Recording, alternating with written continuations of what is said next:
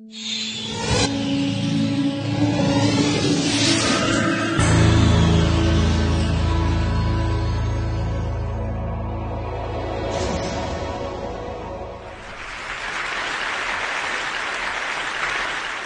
my name is Frank, and I collect secrets. It all started with a crazy idea in November of 2004. I printed up 3,000 self addressed postcards, just like this. They were blank on one side, and on the other side, I listed some simple instructions. I asked people to anonymously share an artful secret they'd never told anyone before. And I handed out these postcards randomly on the streets of Washington, D.C., not knowing what to expect. But soon the idea began spreading virally. People began to buy their own postcards and make their own postcards. I started receiving secrets in my home mailbox, not just with postmarks from Washington, D.C., but from Texas, California, Vancouver, New Zealand, Iraq. Soon my crazy idea didn't seem so crazy. PostSecret.com is the most visited advertisement free blog in the world. And this is my postcard collection today. You can see my wife struggling to stack a brick of postcards on a pyramid of over a half million secrets. What I'd like to do now is share with you a very special handful of secrets from that collection, starting with this one. I found these stamps as a child, and I've been waiting all my life to have someone to send them to. I never did have someone. Secrets can take many forms. They can be shocking or silly or soulful. They can connect us to our deepest humanity or with people we'll never meet.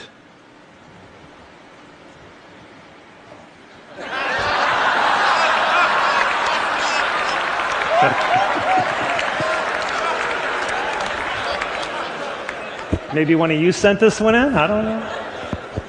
This one does a great job of demonstrating the creativity that people have when they make and mail me a postcard. This one obviously was made out of half a Starbucks cup with a stamp and my home address written on the other side. Dear birth mother, I have great parents. I found love. I'm happy. Secrets can remind us of the countless human dramas of frailty and heroism playing out silently in the lives of people all around us, even now. Everyone who knew me before 9 11 believes I'm dead.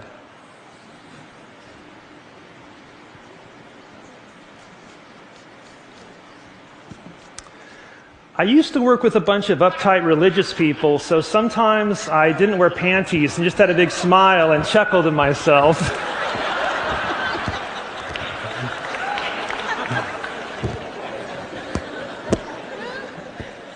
This next one takes a little explanation before I share it with you. I love to speak on college campuses and share secrets and the stories with students. And sometimes afterwards, I'll stick around and sign books and take photos with students. And this next postcard was made out of one of those photos. And I should also mention that just like today at that post secret event, I was using a wireless microphone. Your mic wasn't off during sound check. We all heard you pee.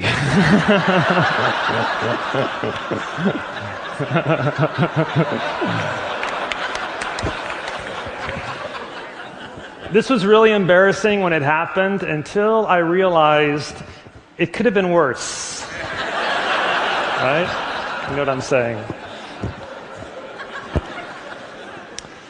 Inside this envelope is the ripped up remains of a suicide note I didn't use. I feel like the happiest person on earth now.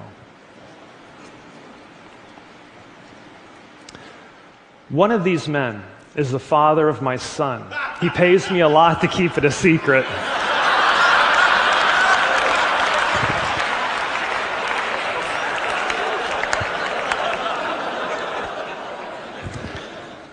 That Saturday when you wondered where I was, well, I was getting your ring. It's in my pocket right now.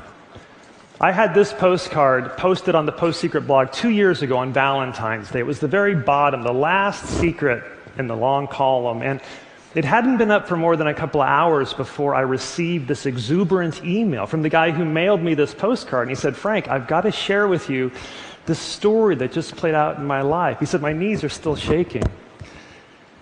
He said, For three years, my girlfriend and I, We've made it this Sunday morning ritual to visit the Post Secret blog together and read the secrets out loud. I read some to her, she reads some to me. He says it's really brought us closer together through the years. And so when I discovered that you had posted my surprise proposal to my girlfriend at the very bottom, I was beside myself. I tried to act calm, not to give anything away. And just like every Sunday, we started reading the secrets out loud to each other.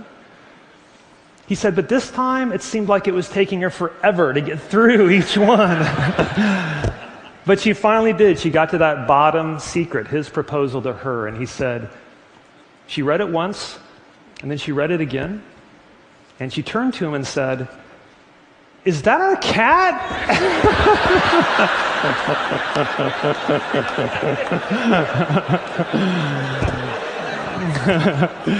And when she saw him, he was down on one knee. He had the ring out. He popped the question. She said yes. It was a very happy ending. So I emailed him back and I said, please share with me an image, something that I can share with the whole post secret community and let everyone know your fairy tale ending. And he emailed me this picture.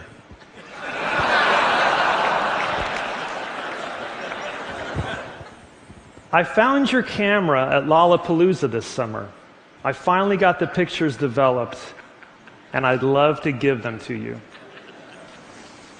This picture never got returned back to the people who lost it. But this secret has impacted many lives, starting with a student up in Canada named Maddie. Maddie was inspired by that secret to start his own website, a website called I Found Your Camera. Maddie invites people to mail him digital cameras that they found memory sticks that have been lost with orphan photos. And Maddie takes the pictures off these cameras and posts them on his website every week.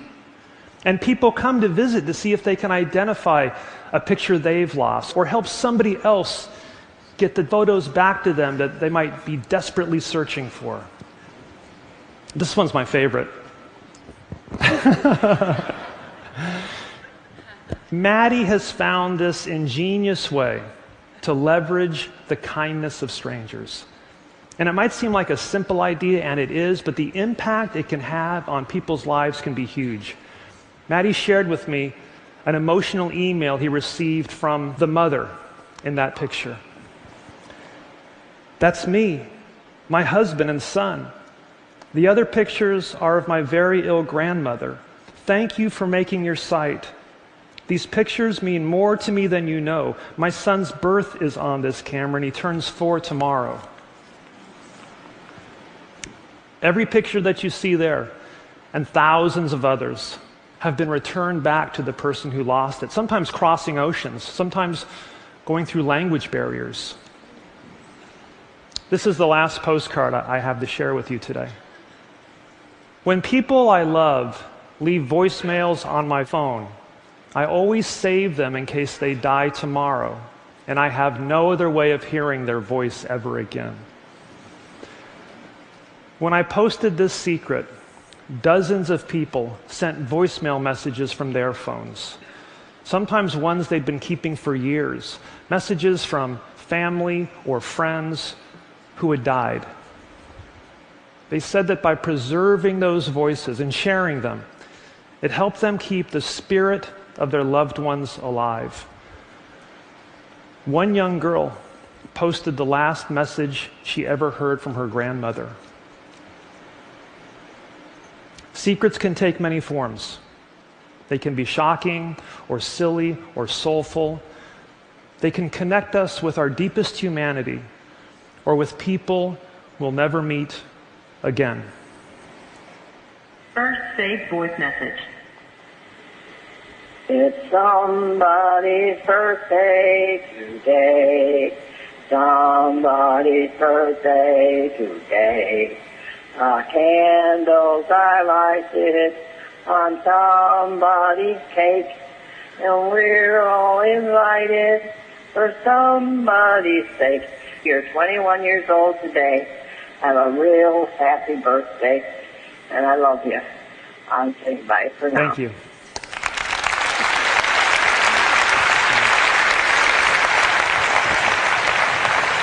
Thank you. Thank you. Thank you.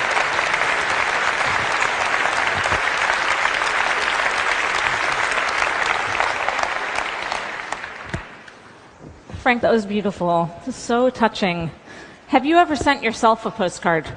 Have you ever sent in a secret to Post Secret? I have one of my own secrets in every book. I, I think in some ways the reason I started the project, even though I didn't know it at the time, was because I was struggling with my own secrets. And it was through crowdsourcing. It was through the kindness that strangers were mm-hmm. showing me that I could uncover parts of my past that were haunting me. And has anyone ever discovered which secret was yours in the book? Has anyone in your life been able to tell? Sometimes I share that information. Yes. Yeah.